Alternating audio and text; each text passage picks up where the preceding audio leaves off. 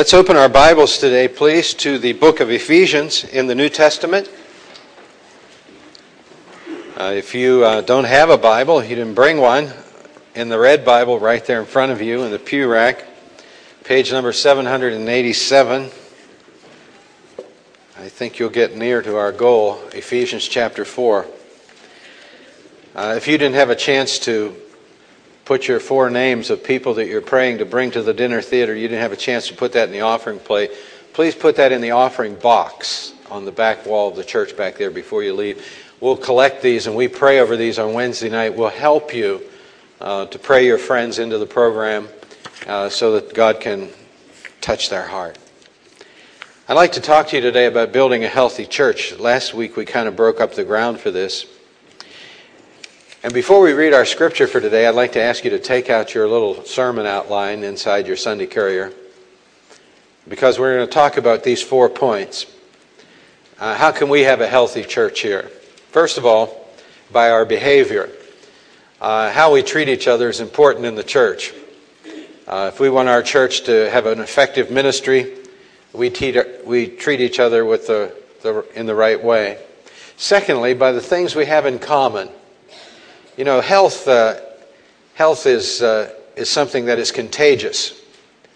When you have good health in the church, the church ministry can be effective. Uh, we just don't want to have services here just to turn the lights on and show up at a proper time. We want to be used by God. And so God reminds us listen, you have all these things in common. Uh, be in unity in, this, in, your, in your spirit with each other. And then by our spiritual gifts. I believe that God has gifted every one of us that know Him, have received Christ into our heart, with a spiritual gift. That means a, a way that we can contribute to the ministry of the church. We can make this church effective for Christ. And so, all of us using our gifts uh, can move this church forward. And then, last, by the leaders of the church, God does lay His hand upon particular leaders for particular times, for particular churches. And all of this is in Ephesians chapter 4. And we're going to look at that right now, beginning in verse number 1. Therefore, the prisoner of the Lord, I beseech you to walk worthy of your calling with which you were called. Paul, as you know right now, is, uh, according to his own words, in prison. He's there because he's waiting to be tried by the Roman Emperor Nero. And uh, he's making good use of this downtime uh, he's preaching and he's writing. And here we are, some 2,000 years removed from his imprisonment, and we're reading his writings here in the church today. The thing that really strikes me in verse number one is the fact that Paul doesn't say, Listen, I'm a prisoner of the Roman Empire. He said, I'm a prisoner of Jesus. You know what that means? That means that Paul believed that God put him in jail. Uh, where do we get that in the Bible? Psalm 37:23 says this, "The steps of a good man are ordered by the Lord." That means when we get up in the morning and we say, "Okay, God, here we go." God takes it seriously. And he says, "Okay, I'll go with you." And so when we allow God the privilege to go with us, he takes us. The steps of a good man are ordered by the Lord. And uh, Paul is saying, in effect, here, I'm following the Lord, and he led me right to jail. You know, God leads us in our life into good places, which we like. And He also leads us into hard places, which we don't like. And here we find that, uh, that He led Paul straight to prison. He said, I'm the prisoner of Jesus. And then He says, I want you to walk worthy of your calling. He says, I want the church to really be different in the world. God has a different standard of behavior than the standard of the world. And you and I live in America. The standard of behavior in America is getting less and less every year. Uh, it just keeps going down the drain. People are acting more crazy all the time. They're saying right is wrong and wrong is right, and they believe it. They've said it so many times. But here God says, This is the way I want the church to behave. Look at verse number two. In lowliness, first of all, that's humility. You know, humility is a hard word to define. Philippians 2 3 helps me to define it. Let's read this off the board today, okay? Let nothing be done through selfish ambition or conceit, but in lowliness of mind, let each esteem others better than themselves. You know, pride, I think, is the opposite of humility. And pride says, listen, the, the world revolves around me. I'm the epicenter of the world. Make me happy. Uh, please me. Humility is just the opposite. Humility says, listen, I want you to have this attitude esteem other people better than yourselves. And so when we come to the church, what we, what we try to do is we want to put away our pride. That's hard to do because we're pretty proud. And we want to take on humility, and that means when we look at each other and see each other around the premises of the church and in the ministry of the church, we look and we say, hey, that person is better than me. That kind of puts us in a, in a better position. He says, I want you to be humble in the church, and then I want you to be gentle. Uh, how otherworldly is this? You know, we live in a rough world. People push each other around. They tramp on you to get their goal. Uh, they'll do anything to get you out of the way. But in the church, God says, listen, I want you to be gentle with each other. When Paul was talking to the Thessalonian church, he says, listen, don't you remember my ministry to you? I was gentle with you, just like a mother is with her child. That's pretty gentle, you know that? And so in the church, we have to keep that in our mind. Try not to push each other around too much. Uh, be gentle with each other. And then, he says, I want you to have long suffering or patience, making allowances for others. Uh, whenever you think things are not going the way you want them to go, just be patient. Uh, don't try to rock the boat. Just back off and allow other people the opportunity to fail. Then, then God will teach them what they need to know. And then, last but not least, here is he uses the word love here, and this is an interesting word. This is the Greek word agape, and, and it means looking out for the best interest of other people, being self sacrificing. You know, I'm so thankful to you, our church family, because I know that you sincerely try to live by this standard. Now, every now and then we mess up, and myself included. But the Lord has a higher standard for us, and when we come up here on this hill and when we're doing our ministry out in the world, uh, God wants us to look out for each other's best interests. That is a foreign kind of love, you know that? But that's the love that God places in our heart when we come to Him as our Savior. Uh, that's the way God wants us to behave. And then, then He starts to list the things that we have in common. Look at that with me, please, in verse 4. There is one body. What is that? That's the church. Uh, there's nothing as good as, as the experience of a good church. You know, oftentimes we have people move into our community and they come from other places and they say, Lord, we're looking for a church. We had this church back home and it was just so special to us and it was so, it just met our needs and, and uh, they come to our church and, and we hope that they fit in good here as well. Uh, because there's nothing really as great as having a good church. Uh, a place that you can use as a refuge, a family, away from your other family. Uh, a place that builds you up in Christ and encourages you to go out and serve the Lord. You know, when Jesus was having his ministry and just getting ready to go away and be crucified, he kept trying to reassure his disciples that everything was going to be all right. And uh, he wanted them to know that even though he was going to be resurrected or ascended bodily into heaven, his body would not leave earth. His body would be expanded on earth, and it would be the church. The church is Christ's body on earth. And so, what he was saying to his disciples is listen, my ministry is not over, it's just beginning. It was localized there in the Holy Land, in Jerusalem, and now it's going to be universalized all over the world. And so today we look out across the world and we say, hey, there's a church, and there's a church, and that's the body of Christ right there. Uh, whenever you think about the church, I don't know if some of you have ever heard the term universal church or invisible church. How many people here have ever heard those terms used? Just raise your hand. Okay.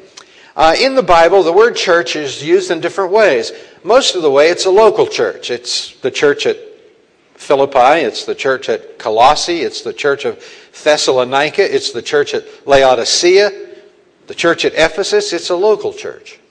But there are a few references in the New Testament that, uh, that kind of uh, raises our sights beyond the local to the universal church. Sometimes people call it the invisible church. I was reading a commentary on the book of Ephesians by Warren Wiersbe. And uh, he was telling about a pastor friend who was approached by a missionary. And you know, missionaries do get their funds from the church. That's why we're having this big push at Christmas time. We want to take care of our missionaries.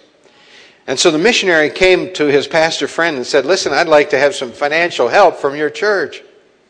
And so the pastor said, Well, what group are you in? Who are you associated with? And so the missionary said, I belong to the invisible church. And so the pastor was kind of taken back. The guy didn't answer his question. And so he kind of approached it in a different way. He says, What church are you a member of? And the missionary said, Well, I'm a member of the invisible church. And so the pastor started to think about it and he says, Well, when does this invisible church meet? Um, and who is the pastor of this invisible church? Well, that kind of offended the missionary, and he backed off and he said, Well, you know, your church isn't the true church. I belong to the invisible church. Well, the pastor, pastor said, Well, uh, here's some invisible money to help you in your ministry in the invisible church. Uh, the church in the New Testament is uh, a whole lot more than invisible, it's for real. It's the church that meets 52 Sundays a year. It's the church that comes when it's cold outside, and it's the church that comes when it's hot outside. It's the church that meets together and prays together and ministers to the community year after year and year after year. When things are high and things are low, it's the church that just keeps coming. Uh, we have the church in common. We really do. The next thing in verse number four, he says, You have one spirit. That word spirit there is the Holy Spirit. Romans 8 9 says, if you don't have the Spirit of God, you don't belong to the Lord. And so, whenever we open our heart to Jesus Christ and we invite Christ into our life, really what He does is He, send his whole, he sends His Spirit to live in our heart. And so, we have that common among us. You know, when we meet each other and we talk about each other, or we talk to each other, uh, inside all of us, we have the same God, the Holy Spirit the third person of the Trinity. Uh, that's a tremendous common denominator. It really is. The word spirit here is the Greek word pneuma, from which we get the English word pneumatic. And it means spirit or breath. Oh, I'll tell you, a real church is a church in which the Spirit of God resides and in which the Spirit of God moves among the members. Now, you can call Oftentimes, people call themselves a church. They have meetings, they teach, they preach, they open the Bible, uh, they have all sorts of societies and fellowships, but it's dead. Nothing spiritual is taking place. And the reason why is because the power of the Holy Spirit is not in the church. God's Spirit is kept away, and He is kept away through pride Whenever people humble themselves in the sight of God and say, God, we can't do this ministry, that's when the Spirit comes. That's when the Holy Spirit comes into the church and says, Listen, I know you guys can't do it. I just want you, I just want you to tell me. And whenever you tell me, I'm coming to your aid and I'm going to do the ministry. And I'll tell you, isn't it neat when the Holy Spirit does the ministry? It really is. So we have the Holy Spirit in common. And we have a hope here, the Bible says, and that's the hope of the future. I hope you don't get tired of me mentioning this in the church. I believe that you can face anything in life if you know where you're going when you die. I believe that. No matter how tough life gets for you, no matter how many disappointments you have, no matter how many heartbreaks you have, no matter what happens to you in your life, if you know the moment your heart stops, that you're going to be with the Lord, I'll tell you, you can make it in this life. Uh, because that's our final destination, isn't it?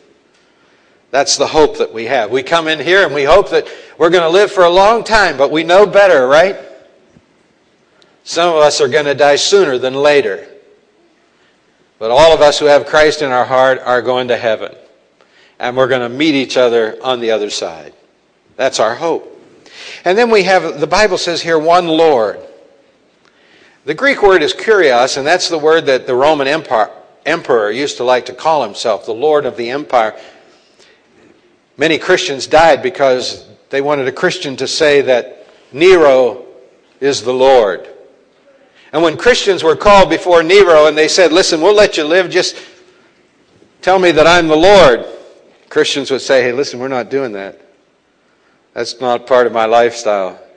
I'll have to die because I only have one, one Lord, and that's Jesus Christ. He is King of kings and Lord of lords. And they said, Okay, that's enough. You're dead. Uh, the word Lord means master. We have one Lord. Uh, we have one faith. You know, the church is the depository of the truth, God's safe deposit box. And our faith, and, I, and I've mentioned this to you before, is wrapped up in the Bible. It's wrapped up in this book.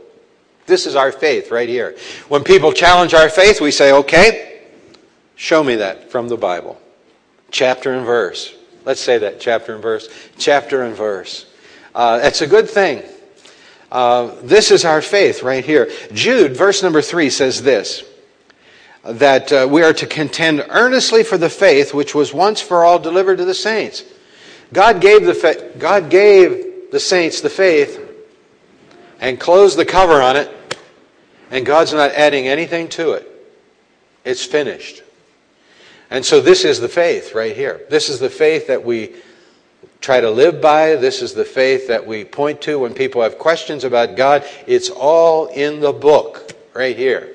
Somebody comes to you and says, Listen, God spoke to me, and I have, I have another book here, unless you will put it back here after Revelation. We said, Listen, Revelation is the end. There isn't any more. And if you read the book of Revelation, you'll believe it is the end. It is the end of the story. We have one faith, and we have one baptism. Uh, baptism is a wonderful thing. It's for somebody who has accepted Jesus. In the Bible, baptism is only for adults or people who have, first of all, maybe they're children, they've accepted Jesus. The next step for them is to follow Christ in baptism. That was their public confession of their faith when they followed Christ in baptism. You know, salvation is something that's in your heart. Nobody can see that. But baptism is our display to the world. Next Sunday in our church, we're going to have baptism, and some people are going to get baptized next Sunday, and you'll see that right here in the church. Years ago, we took a trip to Haiti. And uh, we took our, our group, and uh, on a Sunday morning, they said, We're going to take you in the, they call them tap taps. They're just little vehicles where you put as many people on there as you can before they leave. Many chickens as they can get on there, and ducks, and anything else you have to transport, they, they come on with you. And so they took us up into the mountains to a little village called Pierre Pine to a service. Now, we rarely stood out in Haiti all these American tourists. And so we went up to this little church and they said, Boy, this is fortunate you're here today. We're going to have baptism today. And we saw these people, and they had these big, long white robes on. Man, they went all the way down to their feet. And they said, These are the people who are going to get baptized today. After the service, he says, We're going to go down to the ocean. It's a mile away. These soft Americans, a mile away. And we're going to have a parade to the ocean because we're going to have baptism there. So after the service, everybody got lined up. They had the drums, they had instruments, and we, we were in the parade. And so we had, I don't know, remember, six or 12 people with these white robes on. And so we went down and we're headed down to the ocean. And right when we got down to the town area, they turned in to go through the town. And we, that, we thought that curious. And we said, Why are you going through the town? And they said this. They said, We take the people in the white robes through the town, and if anybody in the town pulls them out of the baptismal line because they're living in sin, we won't baptize them. Whew. That'd be stressful, wouldn't it? If you were a candidate for baptism. And so we went through the town, nobody got pulled out. And so we finally got down to the, to the ocean and they baptized these people in the ocean. They were saying, listen, to the town, listen, I'm a Christian. Now we know that baptism doesn't save anybody, but it is a step of obedience after a person has been saved. It's a snapshot to the world. Listen, I'm not ashamed of Christ. I'm going to publicly declare my faith in Christ through baptism. We also uh, promote the health of the church by our spiritual gifts. The Bible says here in verse number 7 that God distributes these gifts to us by His grace. Uh, 1 Corinthians 12 7, I think we have that, don't we? Do we have that? 1 Corinthians 12 7. I don't see it. Okay, it says this But the manifestation of the Spirit is given to each one for the profit of all. And what that means is when a person is saved, God gives to everyone at least one spiritual gift. How many people remember years ago we were in the church, we took those gifts tests? Do you remember this? You take these tests and it would tell you what kind of gift you had. How many people remember that? You know, I'm glad those days are gone. You know that? I am. We just kind of do it the old fashioned way now. You just head out and try to serve the Lord. And if that don't work, you say, that's not my gift. I'll try something else. I remember one guy came to, uh, came to us one time and he says, I'm trying to find my gift. I feel like I'm, I should be a teacher. And we thought, okay, we'll put you down here in one of these boys' Sunday school classes. Well, he came out of that class, his hair was going this. They nearly killed that guy in that Sunday school class.